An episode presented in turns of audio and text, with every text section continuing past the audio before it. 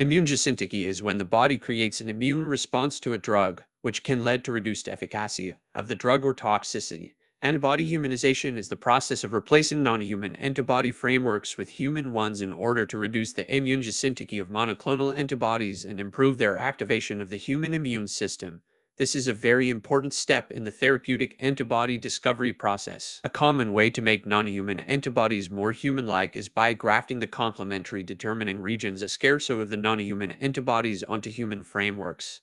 However, scarcity grafting alone is not enough to completely eliminate the risk of immunogenicity. Therefore, the back mutation is often performed to make the scarce in human frameworks as similar as possible to their original state.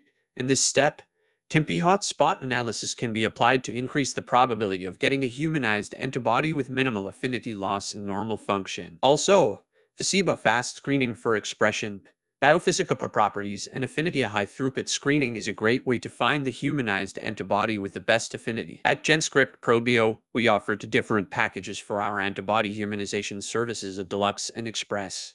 Our Deluxe package uses scarcity grafting, back mutation with TIMPI analysis and screening with FASEBA to screen for the humanized antibody with the best affinity. The Express package uses scarcity grafting and back mutation to generate a humanized antibody in as little as three weeks.